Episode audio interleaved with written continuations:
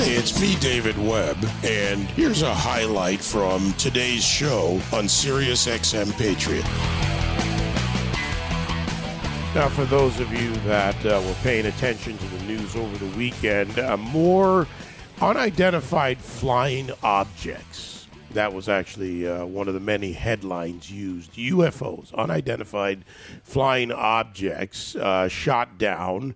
Uh, one over the Yukon in cooperation with uh, Prime Minister Trudeau in Canada, and uh, other reports closing of airspace. This all following the week long traversing of the continental United States by the Chinese spy balloon. Then there was a little bit of news that came along with that, didn't seem to get much play in the balloon that uh, was also found in Latin America, Colombia, Costa Rica, the Colombian government, for example, uh, in their official or official statement, uh, can, not as heavily concerned about uh, the balloon, and uh, we'll have to look at all of this in bigger context, climb higher, if you will, because China in Latin America and here in America and around the world is in many ways in a next stage of their development what their strategies are, what their need to gather more information might provide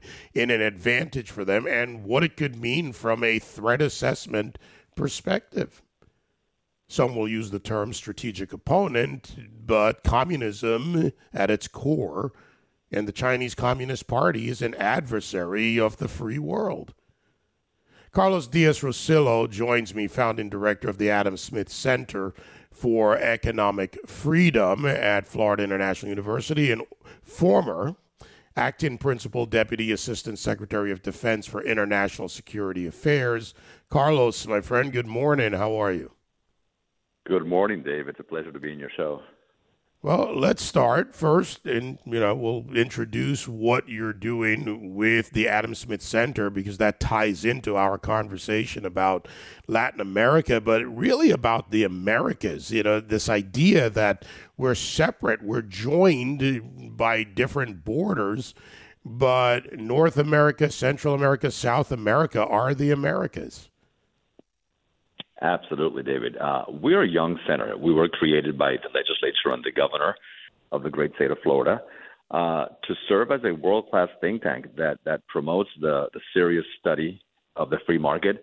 Uh, it's unbelievable how at our universities you say the word uh, socialism or communism, and students think this is a very exotic and romantic idea. But you say capitalism and free market, and it's almost like you're saying a bad word. So we want to change that narrative so that students realize that you know capitalism is not perfect, democracy is not perfect, but they're the best systems we have, and we got to preserve them and we got to make them better. So we want to change the narrative and try to uh, let students know that uh, these systems work with their flaws. They work, and that we need to fight hard against socialism and, and communism. All right, so let's take this uh, down the path of those who are the adversaries in China. Uh, yes, the big news that, that got everybody's attention for the time the uh, Chinese spy balloon began to traverse America, not being admitted to by the administration, spotted by a private pilot. And now we have more objects spotted and shot down. And even in Latin America, again, not for the first time, but uh, here we are with China carrying out its activities. Uh, you know, uh, there are a lot of people asking questions. How long have they been doing this? How effectively? What are their goals? And how concerned should we be? I think we need to be extremely concerned what the Chinese are doing, not just in Latin America, by the way. They're doing it all over the world uh, they're building a web of lies and deception at a very high cost. Uh, they have a very long term strategic plan. In this country, when we talk about a long term plan, we're talking about a four year plan. We think of, of, of, strategies from administration to administration. They have a hundred year plan. Uh, they're very deliberate, very smart in the way they do things. And so uh, they're doing it both through soft power, trying to persuade others uh, to study Chinese language and culture, and doing it um, in the way that we did it during the Cold War, but also through their their increasingly uh, grown and powerful military. And so uh, I'm, I'm sure this, this, this balloon is, is, is one of dozens, if not more, that have flown over the U.S. and all over Latin America.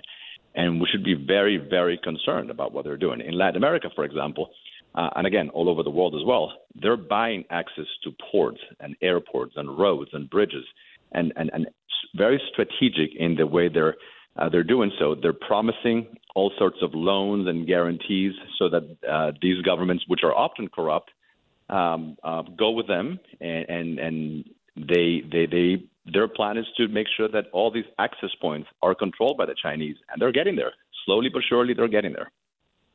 So, to the leaders of, well, let's start right here in the United States, where for many years we've not paid close enough attention until the Trump administration as much as we should have, and maybe not outwardly made it a platform from a from a you know from a perspective of what's a national issue to these other countries where and where is their vulnerability? Where is there more success by China? And what about countering that? And how can it be countered economically? Obviously, you don't want to get into military action unless you have no other choice. Uh, but there are many other many other tools in the shed. Absolutely, and we need to use them all. Listen, for for decades, for decades, uh, the United States pursued a policy of integrating China into the global economy of bringing them closer into the global system, into, into the rules based system that we created after the Second World War. And the hope was that by doing so, we would be able to do two things. One, uh, exploit uh, what at the time was a very clear split between the Soviet Union and China. So the philosophy was your enemy's enemy could be our friend. But second, many believed that by, by integrating them, uh, we would be able to bring them closer to the U.S., closer to democracy, closer to capitalism. Uh, capitalism. And what we've seen over the past few decades is that uh, that hasn't worked very well. They're not closer to our system. In fact, they're trying to build wedges so that uh, um, uh, they divide the world. And so the result has been not what these policymakers for, for decades intended. I think one of the great accomplishments of the Trump administration has been uh, to, to put a spotlight on this Chinese threat, um, which is a real threat to our national security and to the security of all these other countries. At the center, we get to uh, welcome leaders from all over Latin America, presidents, former presidents, and I always ask them about China and, and, and the threat they pose. And I ask them, you know, do you not realize that by dealing with them, by letting them build your port or your airport, you're, you're, you're threatening not only your national security, but the hemispheric security? And their answer is almost all the same. They say, yes, we get it, but you know, the U.S. is not present.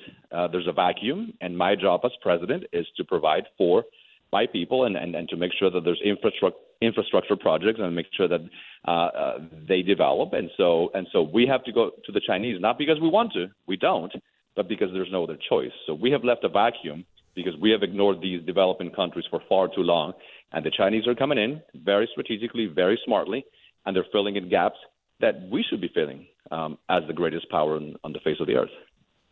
There's also what you do with that power and the concern about China. You know, here in the U.S., you have programs in colleges and universities, the Thousand Talents program. Yes. Uh, you have the, the what's called off, often the, the Chinatown approach to communities. You have real estate yes. investment trusts. You have unfair access to our capital markets because yes. Chinese companies, who are, by the way, bound by their constitution to the Chinese Communist Party, uh, don't have to meet the same standards that uh, yep. American or, for that matter, uh, multinational corporations, non Chinese, have to meet to participate in our capital markets. Uh, so, you know, how do we readjust effectively? And why is it also important to have that engagement in Latin America as people leave their countries? And this ties right into the illegal migration, economic migration. That goes on. Uh, if China is and they are operating in Latin American countries, they're not obviously solving the issues or attempting to resolve them with those governments because their people, especially working age males, are fleeing their countries. That's right. Uh, David, I think it begins at home by looking at what we're doing. For example, with you mentioned our universities, uh, we're admitting and we're educating thousands of Chinese students at our universities. We're educating them, we're training them. Uh, and uh, in the process, right, uh, every time we let a Chinese student in, it takes a spot away from an American student or from a student that comes from an ally country. And what are they doing? There's very clear evidence that they're stealing our intellectual property. They're going back to China to, to, to use that property, intellectual property, for their own gains and to use it against the United States. So I think it begins at home by looking at how we let uh, these, this, for, for lack of a better word, I'm not saying all of them, but many of them are spies of the Chinese Communist Party, and and and and uh, we got to end that. Again, I'm not proposing that that uh, wouldn't let foreigners come in, not at all, but but we got to be very strategic about who we let into this country, especially uh, to be part of our wonderful university communities. And so I think that's that's a very important first step. Second step in regards to Latin America is um, for for many many years we took jobs, American jobs, to China. We moved our factories to China because it made a lot of economic sense. And what we're realizing, and the pandemic very, uh, made it very clear, is that uh, they are now threatening our national security by controlling a lot of these critical supplies. And so, why not bring them back closer to the United States? I know it's not feasible to bring them all back to the U.S. because of cost, but we can bring them closer to the U.S., to the Western Hemisphere, through the process called nearshoring, where we have these manufacturing plants either in the U.S. or in Central America or the Caribbean, a little closer to our uh, our shores, where we have governments that are friendlier, and that could help uh, serve not only an economic purpose but also a national security purpose that is critical. So I think these two things would go a long way in, in, in helping to to change the narrative and in helping to ensure that our national security is first and foremost, not only uh, from a military perspective, but also from an economic perspective, because economic security is national security. And you would know a thing or two about that in your prior positions, uh, especially when it comes to policy making, implementation, and national security. Uh, now, we, we this is the beginning uh, of a very long working relationship between you and this show and the Adam Smith Center for Economic Freedom. Uh, so let's uh, you know, let's expand that and tie in a recent event, which is the meeting between uh, President Biden and President Lula from Brazil. That happened last yeah. Friday. And, you know, what was on the table for them? Climate change was of one course. of the biggest issues to be discussed. Brazil, the Amazon rainforest, uh, the the you know various other issues but it's also the economic issues, and that seemed to be missing from the joint statement issued by the White House. There was climate change, there was the broad use of a discussion on democracy, but uh, Lula has his has his own background that should concern us, doesn't he? Oh, without a doubt.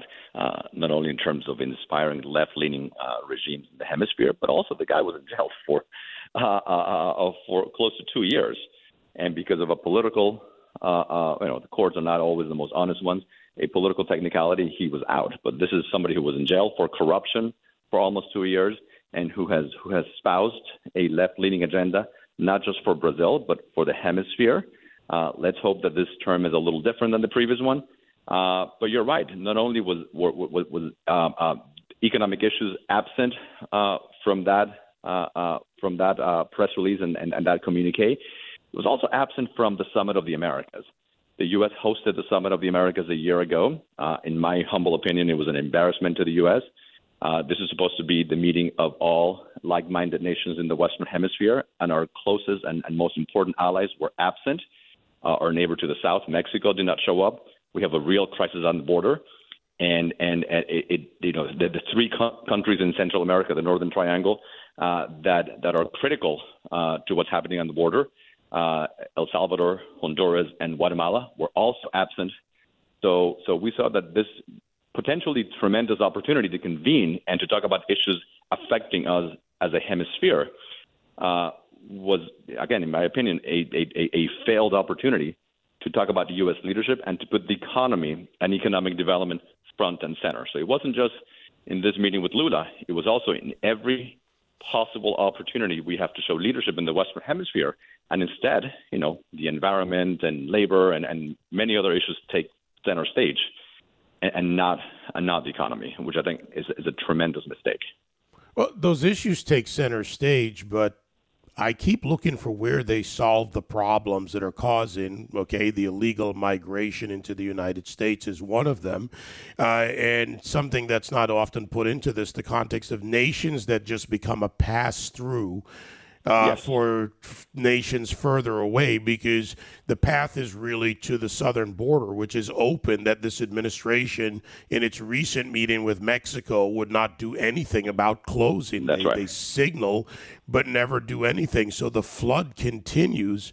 Again, Absolutely. if whether it's China, these left-leaning, these socialist leaders, uh, and and the Biden administration's lack of engagement, frankly, America has not done it right for many, many years, for decades. Uh, down there with free market, with with involvement. I'm not saying there aren't instances of it, but if this continues, Carlos, it doesn't end well, does it, for any of the Americas? Absolutely. And, and you're right. There's a, a, tremendous lack of engagement. But guess which are the countries in which the administration is actually increasing their engagement? It's Cuba, it's Venezuela, two of the most authoritarian, uh, uh, uh, left leaning regimes in the world, right? Cuba, dictatorship of more than 63 years. Uh, Venezuela, another communist dictatorship. And those are the countries in which the administration is actively engaging. And so while we're ignoring um, uh, the most important issues affecting our relationship with Mexico, with uh, uh, the Northern Triangle, with other nations in the hemisphere. We're getting closer and closer to normalizing relations with these two nations that, that are not friends of the U.S. by any stretch of the imagination. And, and so I think there's there's not only a, a sense of, of ignoring the region as a whole, but the few instances in which we're not ignoring the region, we're paying attention to the wrong countries for the wrong reasons. It, I just, it, you know, it makes absolutely no sense. Carlos Diaz Rosillo on the line, founding director of the Adam Smith Center for Economic Freedom at Florida International University. Now, we have a lot of work to do, and I would say for the next year, uh, you and I are, have a plan to really tie this all together. Uh, things like the index of bureaucracy that you did for Latin America, or that various groups got together and did uh, and produced, and what we need here in America. We've got to make capitalism, free markets, and all of this work, Carlos, it, it has lifted more nations out of poverty, more people Absolutely. out of poverty by that nature. So, a lot of work to do, my friend. But we'll do it together. no, there there is a lot of work to do, and you know we have clear evidence that freedom works, capitalism works. Again, it's not perfect, uh, but we need to work to make it pe- uh, better.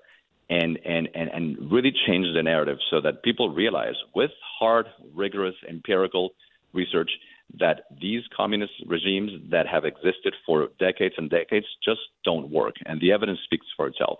Uh, that's why people want to flock to this country, uh, the land of freedom. Uh, they're not flocking to communist China.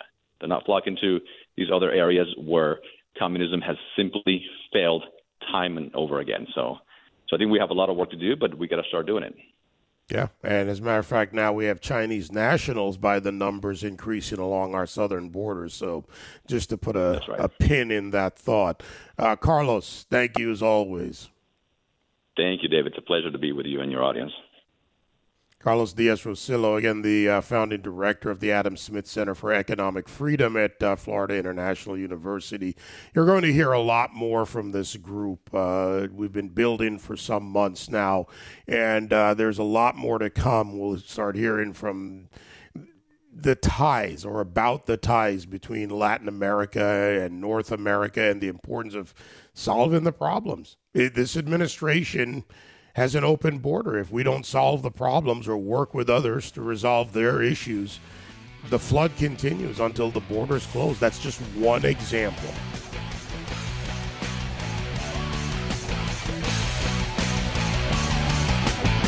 You can join me live on the David Webb Show Monday to Friday, 9 to noon East on SiriusXM Patriot 125.